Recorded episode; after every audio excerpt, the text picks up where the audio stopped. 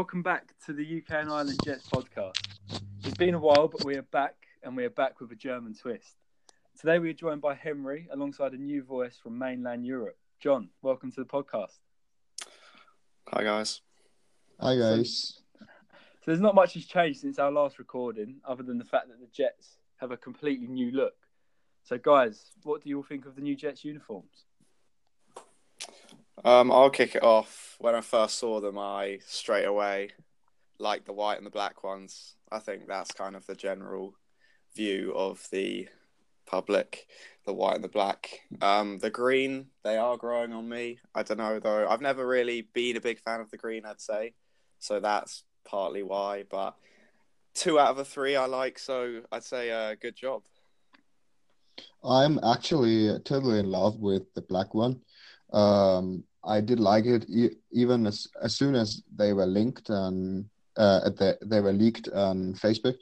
Um, I like the black one.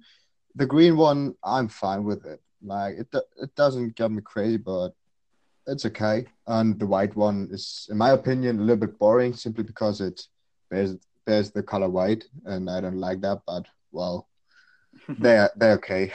yeah, I mean, I mean, green is always a difficult color, isn't it? I mean, I, the one thing I took mm. from it was yeah.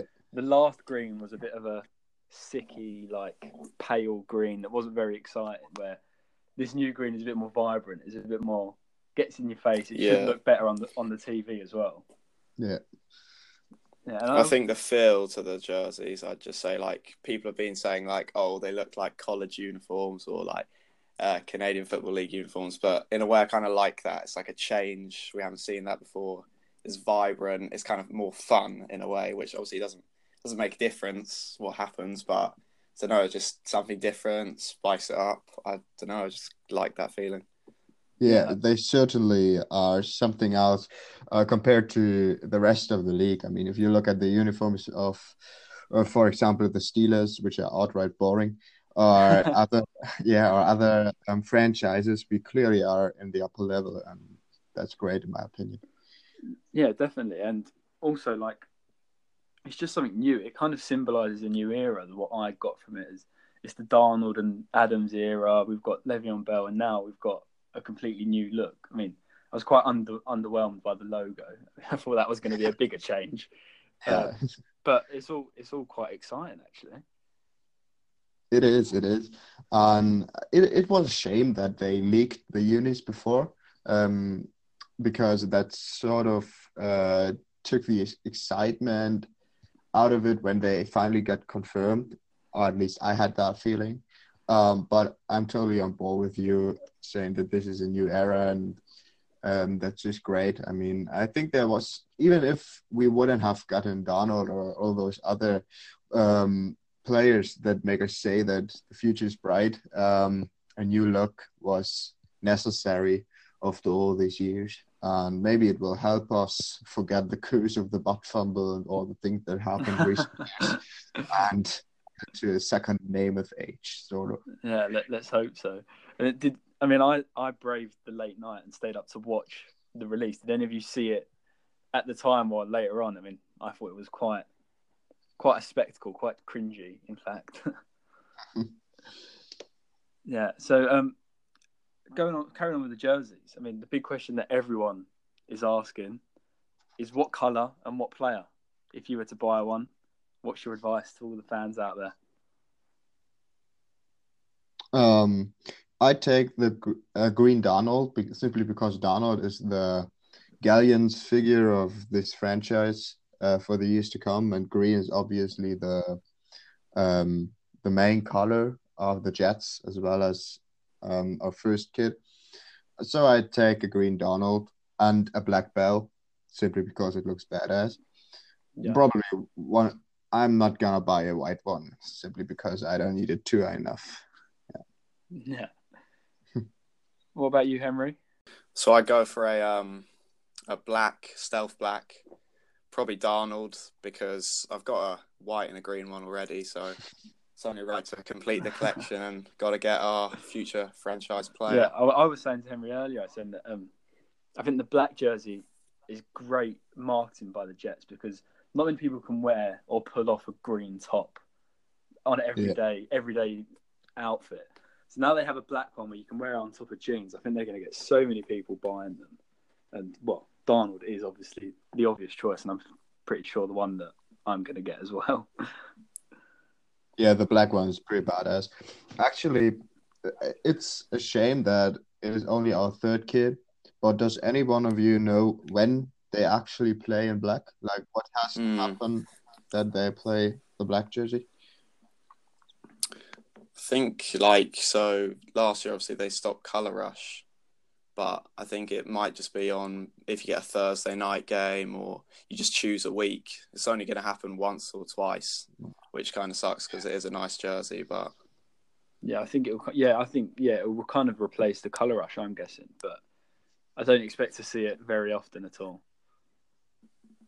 That's a shame. Yeah, it is.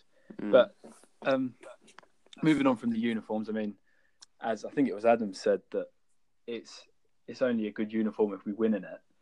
We've seen that another free agent signing happened on Thursday night with uh, Ty Montgomery. So Jack Fitz on Instagram has asked that with a completely new running back group, how how good is it? Is how good does it rank in the rest of the league? It's good, I'd say. Obviously, Le'Veon, he's going to be the main guy. But I think you've got to understand the Montgomery signing is a good one in terms of uh, if you've watched Adam Gase's offense from last year, he's not going to get, I'd say, tons of carries. He's more going to be deployed in the backfield, some screens, which I know we all don't like after last season, but they'll trust like they won't be as often. And he he's basically again he's one of the players get the ball in his hands and see what he can do. But also I think um, he will be our kick returner. Yeah. Um, I think it's a white, a bit of a white card because we don't know what Bell can do. I mean, yes, he has been great before he set out and everything, and I do actually have faith that he can or that he will be the same player again he was before he set out for more money or whatever. Um, but still, it's a wild card. I mean, everything could have happened during that year um, that he hasn't played. Maybe he has lost his grooves, his groove. He has lost his hip flexibility, or whatever. And um, one year is a long time, so I I don't really know um, where they are ranked, um, sort of uh, compared to the rest of the league. I think if Bell fully performs, uh, as well as Ty Montgomery, we clearly have a top ten running back group, if not top seven. Um, if Bell doesn't perform, which I don't think, but still it's a possibility, then here we are, bottom bottom ten. mm. Yeah, see, the reason like I I love this running back group now, and I quite confidently say that easily in the top ten, probably in the top five, is because a lot of shade is being thrown at Montgomery because he dropped a punt last year. Uh, sorry, a kickoff return last year, and Packers Nation kind of just that was it. They're done with him. He's a rubbish player. But what a lot of people are forgetting is that he was considered their starting running back. He had he was ranked mm-hmm. 10th in uh, average yards per rush since 2016 amongst running backs. He can be a starting running back in this league, and we have him as a, a backup behind probably the best if he returns to his previous form running back in the league in Le'Veon Bell let alone the fact that Montgomery also adds a receiving threat and can be a special teams player. I mean, I actually really, really like mm. this signing. I think it's being underrated by a lot of people around the league. Yeah, well, he was actually drafted as a wide receiver yeah. to start with, so that was only like three or four years ago. So if he's still got that in him, that will be good because depth wise, we've got obviously our starting three: Anderson, Enunwa, and Crowder, but after that, it does go a bit down, and it'll be good to have someone else who can deliver in the passing game. Yeah, yeah. Montgomery certainly is a Swiss Army knife, and that's always good. Um, he'll probably uh, wreak havoc uh, against opposing defenses if he is used right. Um, but that's exactly the point where I'm stumbling a little bit. I don't know whether Gase knows how to use him right. I mean, if I look at Miami's roster from last season or the season before, he he never had real Swiss Army knives on offense. Offense, so it remains to be seen um, whether he can use uh, Montgomery. Right, I don't think he'll be our returner. By the way, I guess I really think that this role will, at the end of training camp, will be given to Valentine Holmes. Really? yeah, I, yeah. I don't think he has the schneid to beat out Cannon for sure because I don't like Cannon. Like Cannon for me, it was a waste of a pick, and I think Valentine Holmes will be our best returner. Wow, so that's really interesting. So Valentine Holmes is the guy that was picked up on the international program, former rugby player. Do you do you really do you think he has the potential to go against the trend of most international players kind of crumbling and not really performing at all in the NFL? I think the problem is with the international rugby players is a lot of them try and become running backs or wide receivers like straight away. I feel if we keep this guy, just keep him on special teams to start with because he is fast, he's quick, he's nifty, stuff like that. So just keep him on special teams, let him learn, let him develop. Don't throw him in at the deep end. Like give him the occasional, maybe like if we're winning comfortably in the fourth quarter, give him the kick return, the punt return, see what he can do because he does have potential. Yes, I agree with that. Also, I throw him in earlier, as I just said. Uh, what what is special about Valentine Holmes is he's a hybrid, meaning um, I've watched him over his rugby days. Uh, um, I'm watching a lot of rugby, and I followed Holmes closely, and he does have all the tools you need to be a successful football player. And one thing that was always sort of the trademark of Valentine Holmes next to quickness, quickness where his finesse moves, meaning his spins and his um, wheels and his stabs, as well as his ability to hold on to the ball. And that's in today's NFL, mm-hmm. this becomes more important than ever to hold on to the ball. You don't need to make a big cuts anymore. You don't need to rush 30, 40 yards down the field to be a successful returner. Make it five and hold on to the fucking ball. So yeah, yeah. I mean, the one thing I the one thing I saw that made me think maybe he does truly believe he can make it is that he turned down a five million dollar contract in Australia to come join the NFL. Yeah. And you wouldn't do that unless you seriously thought you could make it. So, mm-hmm. I mean, I'm definitely rooting for him as like an international player, as we're international fans. I'd love it to see him succeed. Really would. Yeah, me too. It'll be interesting. Yeah.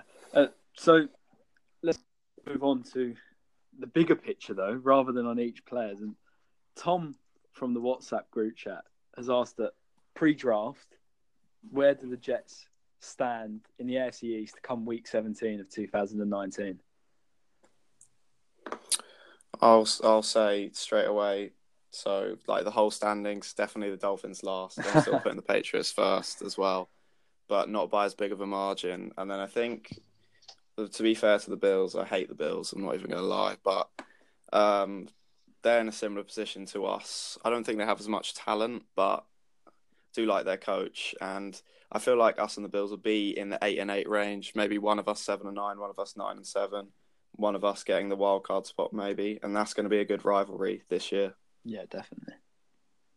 Yeah, in my opinion, um, the um, well, if you look at the um, AFC East standings, um, the Patriots are still on top. You cannot shake that, not as long as Brady is still playing. And even if they lost Gronkowski, um, they're still atop the AFCs.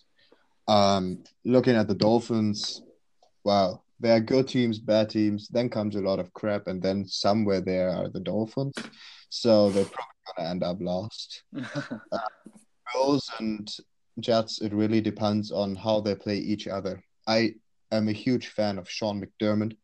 Uh, he's a great coach, in my opinion, and he can be the X factor, sort of that powers the Bills over us if we don't get the draft right. If we are able to fix one of our two big holes via draft um, and fix it, like really fix it, then I'm saying there's no discussion. We're in second place in the AFCs. Mm-hmm. like as it is right now, the Bills are way too close to our heels to um, write them off. Yeah, they've had some good additions this this off season, and I also think with the Pats is, I mean Brady. I think we can all give up on saying this is going to be his last season because every single season he comes back. I think the big factor is is Gronkowski going to be missed because no matter how much they try, they are never going to be able to find, at least in the short term, another tight end to the same caliber. And I think, I think it'll, a big deal. Yeah, I think it will cost them a couple of wins, but not affect them too much. Like they're probably, I feel like ten and 6, 11 and five. That's what they'll be the season. So a little fall off, but it's Brady. They'll they'll draft someone in the fourth, fifth round, and he'll get like a thousand yards and twenty touchdowns. So, not even going to try and get my hopes up. It's so annoying, um, isn't it? Like me as a five foot eleven Englishman who's never played American football in his life properly, I could probably go to the Pats with Brady and Belichick and still be a Hall of Fame white receivers. Yeah, yeah. You're totally right. I mean, look at Chris Hogan. The guy never touched a football before he got drafted. So yeah, exactly. turned into a real good wide receiver. But what people do not understand, even though this is maybe slightly off the topic, Patriots players only work in Patriots system, and um, that's why I don't think Trey Flowers will be as successful anywhere else as he was in mm-hmm. New England. I don't think Chris Hogan was a smart signing. Um, but what comes on the other side of the coin, sort of, for this is Belichick is able to transform people nobody else can do anything with into capable players. So I think they're probably really gonna draft a tight end. I don't know, round four or round five. I can't see them jumping on TJ Hockenson in the first round. And yeah. he has 500 yards. He will be productive. He won't be a superstar, but he will be productive. Of course, he won't be Rob Gronkowski because no one is Rob, Rob Gronkowski. But um, still, um, they're gonna find someone to take his place or to at least set his place until they can see a diamond in the rough. They can turn into the next Rob Gronkowski. They're probably gonna lose two, three more games. I see them at 12-4, 11-5, but still, that Rob, Rob Gronkowski retiring is not nothing that holds them back in the long yeah. term.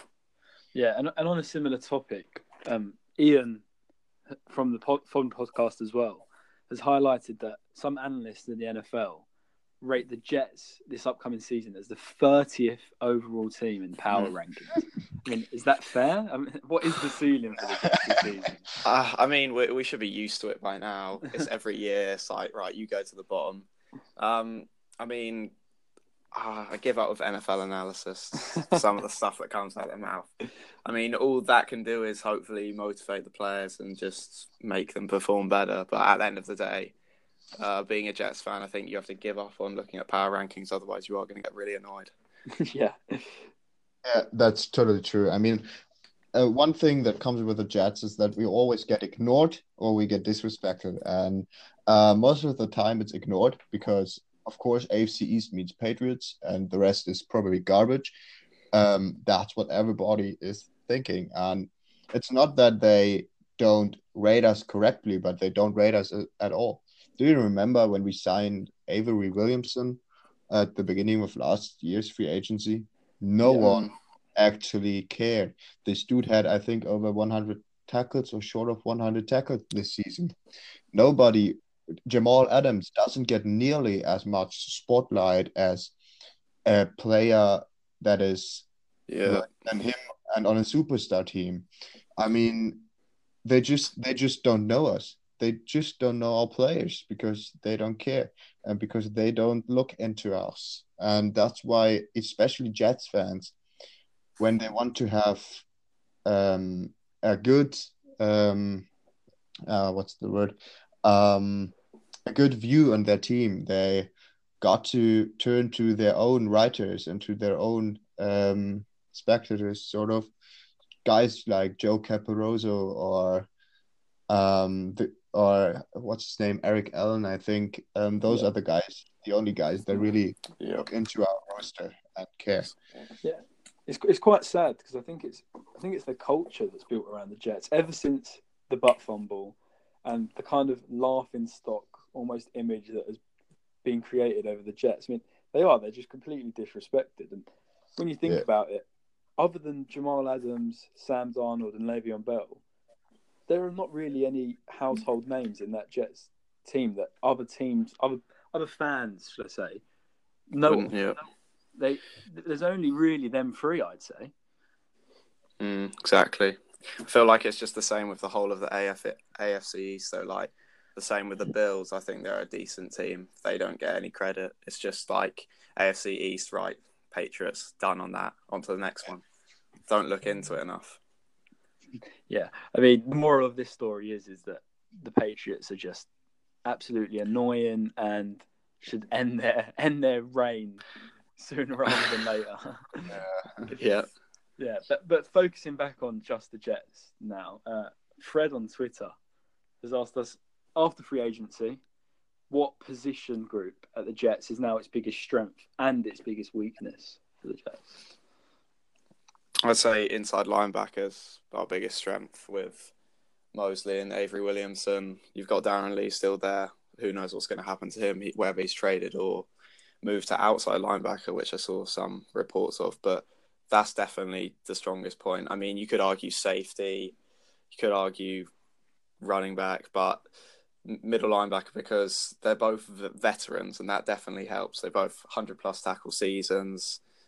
They're just they're just solid. You can trust them basically. Yeah. Yeah, if I if I would like Robby Anderson, I'd probably say wide receivers, but I don't like him, so I'm gonna um, ride with Henry in here and say inside linebackers because with CJ Mosley and Avery Williamson, you got two of the arguably top 10 inside linebackers in the league. And um, of course, and both are just outstanding players and outstanding game managers. Uh, if you look at them, how they are playing, they are pushing the whole defense to another level. And those two and their skill set combined with Gregg Williams' abilities will be just will just be sick. Mm-hmm. Um, on the other side of the coin, the worst group we have, I was, I wanted to say pass rush, but for me, it's actually the cornerbacks because okay. they are getting overlooked a little bit. This weakness is getting overlooked, and pass rush. I mean, we our pass rush may not be great, but it's okay. I mean, Jordan Jenkins on the one on one side, Brandon Copeland, Leonard Williams. They're okay. They're not. They're not good, um, but they're okay. Our cornerbacks behind Trumaine Johnson. Who is there? I mean, Brian wild card. Darryl Roberts, I think, was brought back. Brought back when he last started. He gave up one bomb after another um, in my opinion, cornerback is the position group where you have to do the most um, going forward. Yeah, I completely agree with you there. And I think Jamal Adams being in that secondary group kind of gives everyone this false sense of security that yeah. we have a good secondary. Mm. But yeah, outside of Trumaine Johnson, who, I mean, we don't know what we're going to get from him this season after looking at last season. There's not there's not very good corners on this team at all, really. Yeah, we missed the. I, would still go for Edge. Oh, sorry. I, would still go for Edge. I'd say because I feel Trumaine Johnson's strength, and you can see this from his previous player, like few, uh, previous teams, is man to man. But the problem is we can't run that because we can't generate pressure from the outside quickly enough. And then like no one can stick in man to man for more than a certain period of time. So it's I think if we get edge, we generate that pressure quicker. Trumaine can play to his strengths, and we'll see more production. Yeah. Uh, see, for me, I I do think that the largest weakness still remains the O line, though, especially at the centre position. I mean, we haven't really mm. sorted mm. it out. That needs to be that needs to be someone drafted yeah. in the in the draft who can help I, that. I actually disagree uh, with that one. Like I can I can ride with the edge, uh, but O line is in my opinion nowhere near the greatest weakness because um, we do have a we do have a problem at center. That's right, but our guards are Brian Winters and Kelechi Osemele. They're good. They are good guards in this league. Our tackles, you don't. Brandon Shelley's a wild card. I, I'll admit that, but Kelvin Beachum is still a capable starter in this league. So we actually we don't have an O line problem. We have a center problem. And as soon as we get a good center, I'm thinking about Erik McCoy maybe, um, or Elgton Jenkins. As soon as we got a good center, I think the O line problem won't be there anymore. Yeah, yeah, that is a fair that is a fair take. I mean, Osemele was a very big addition. I just still am not convinced with mm. the whole O line as a as a whole. I mean, Shell again, he's shown glimpses. I think the whole O line from last year, the players that we carry on, they've shown glimpses. They're not they're not consistently good O linemen. They can be great or they can be awful. And I think maybe that's a coaching problem. But as soon as, as yeah, I think as soon as we do get a centre along with Osemele, I think it will be largely sorted, but definitely still room for improvement. Well, yeah, this season will definitely show us that though, because with the coaching thing, we got um, not sure of his name, but we got the Colts O line uh, coach, Frank Pollack, and you saw what he did over there. Yeah, there you go. We saw we saw what he did over there. So I feel like obviously this is first season, so we can see if he can actually improve our players that much yeah. as well. So so going on to the final question to end the show, guys, and let's have a bit of positivity. Um, Jacob from the podcast as well, actually, has asked us, other than Sam Darnold, who would be the easy answer, who will be the biggest breakout player for the Jets this season? Oh, it's hard. It's hard. It's hard. It's hard. I'll go with Chris Herndon. Okay. That's mine because simply because fourth round pick last year put up very good numbers, and that was his first season. Not only was that his first season, it was Darnold's first season. Also, our running game was awful. So basically, not only is him and Darnold going to get better as it's their second years, our whole our whole offense is better. They have to focus on the running game more, and uh, hopefully that should give him opportunity to just destroy. Yeah. Um, I'm. It, it's close actually. I was, um, I was thinking about Herndon as well, but I I'll say uh, Jordan Jenkins because right now he's decent. Like he's doing his job. Um, he's always flying under the radar a little bit, but I think in this season he actually be able to get to the quarter quarterback on a more consistent level and become a real breakout player. Yeah, and I, see. I think for me, I'm going to go with what Ian wants us all to say because he's going to get this player on the back of his jersey. Mm. I think Trumaine Johnson can be a massive, massive breakout this season because he was a top player at the Rams, and everyone was excited when yeah. we signed him last season. He underwhelmed everyone this season, but he's worked with, like he's working with Gregg Williams alongside what should be a better defense. I'm hope I'm hoping to see him kind of make his statement as a top cornerback in the league again. Exactly, it'll be like a new signing if he um because he used to play under Gregg Williams at the Rams, so it will be like another new signing almost if he can live up to the expectations that we had for him. Yeah, going back to John's point though, I mean, if the if the cornerback group isn't isn't great, well, it's far from great, still come the season. I mean, can we expect a lot from Trumaine because he can't carry that secondary him and Jamal Adams on their own. So, well, he can he can you can focus on him doing his job, and that's about that because you can focus on what he's in him in one on one man coverage or how he's playing in zone. But obviously, yeah, you can't blame him for other defenders getting burnt or making mistakes because he can't do anything about that. Um, may I add one last question to the podcast? Go for it. Um, do you think Leonard Williams will get paid? Uh, I think he will. Yeah. Yeah, I, I I'd say five years, in the 10 to 12 million pound range as long as he doesn't completely bluff this season as long as he has a decent season i reckon he'll get about 10 to 12 million a year I, see i think not only does it depend on how he plays this season but i also think it depends on who we draft this season because if we draft Quinnen williams then leonard mm. williams kind of becomes he kind of realizes that hold on he's not he's expendable he can be lost and we don't have to pay him and we probably can find a replacement or can stick with Quinnen Williams, who will just be as good, if not better. Or we could stick with both and have the destructive duo, the Williams duo. But who knows? Exactly, those those two together would be well. It should be, they should be destructive, but you never know in this league. Yeah, and then the the reports coming out lately have been that Quinnen Williams won't even go past pick number two for 49ers. So, I mean, we'll, we'll have all these rumours up until the draft. Exactly. So we'll never Only two more weeks. Exactly. But it's been great talking with you guys, and thank you for listening. Um, everybody, yep. tune in to the next podcast where we have 15 general managers having a two round mock draft, and we'll be running through that. But John and Henry, for now, thank you. Goodbye. Happy Easter, Happy everyone. Easter. Goodbye. It was an honor. Thanks. Thanks for coming on, John. See you later. See you later. Bye. Bye.